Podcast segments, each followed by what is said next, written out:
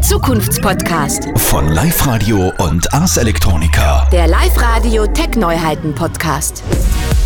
Das einundvierzigste Ars Electronica Festival findet vom neunten bis dreizehnten September an der J K U in Linz und an vielen Orten weltweit statt.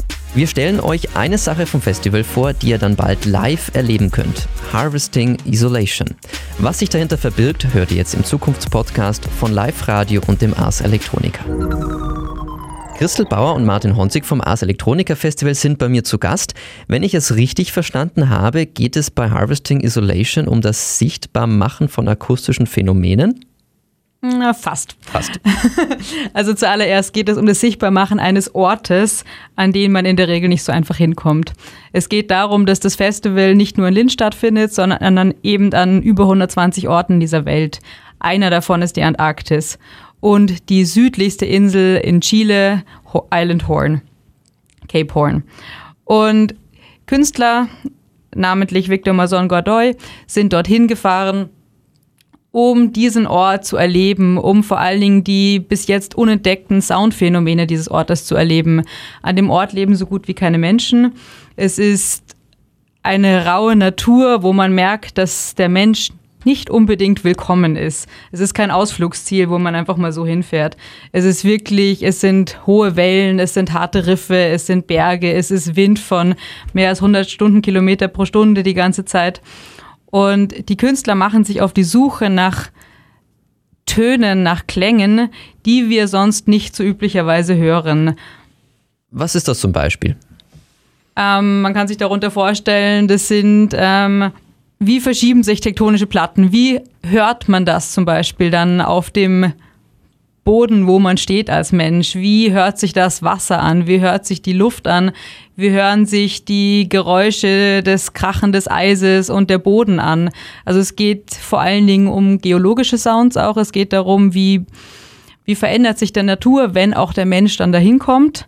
Wie könnte, wie verändern sich die Töne, wenn man plötzlich als Mensch über die diese über die über den Boden geht dort, und was was für einen Einfluss hat der Mensch auf dieses Konstrukt ähm, der Natur dort, wenn er doch dorthin kommt.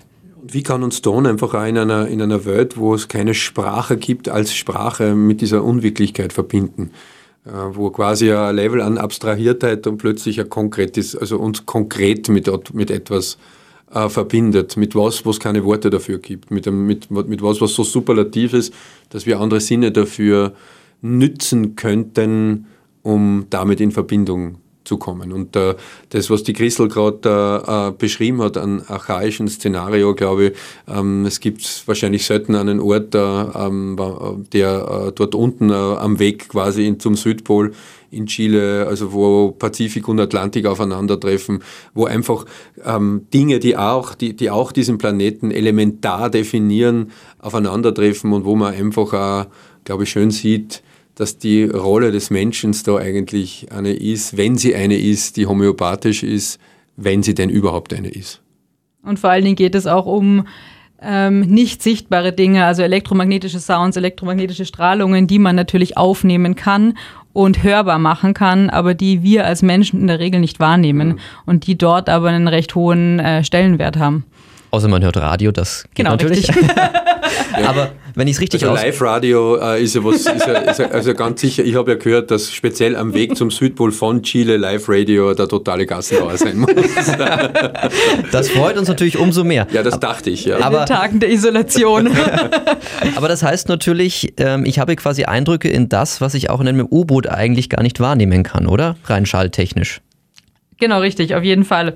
Ähm, die Künstler sammeln das und die Künstler versuchen, uns das zugänglich zu machen. Das gibt, dazu gibt es jetzt unterschiedliche Möglichkeiten, da wir alle beim Festival selber dort nicht hinfahren können. Leider.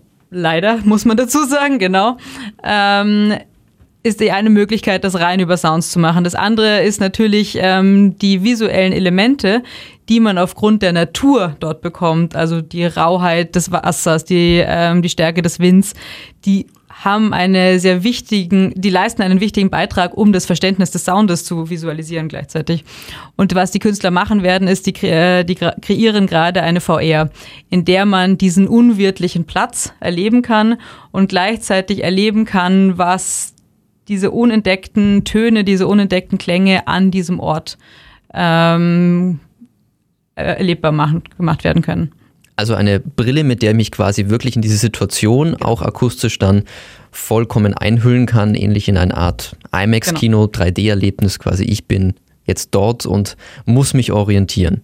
Genau, richtig. Sind es dann reale Szenerien oder sind es auch künstliche Szenerien, die sich aufgrund des Sounds dann irgendwie bilden? Wie kann ich mir das es vorstellen? Es sind reale Szenerien. Die aber sehr künstlich wirken, weil natürlich die Expertise ähm, halt ähm, nur einer, einer Minderheit der Menschheit ähm, zugutekommt oder beziehungsweise erfahrbar gemacht worden ist.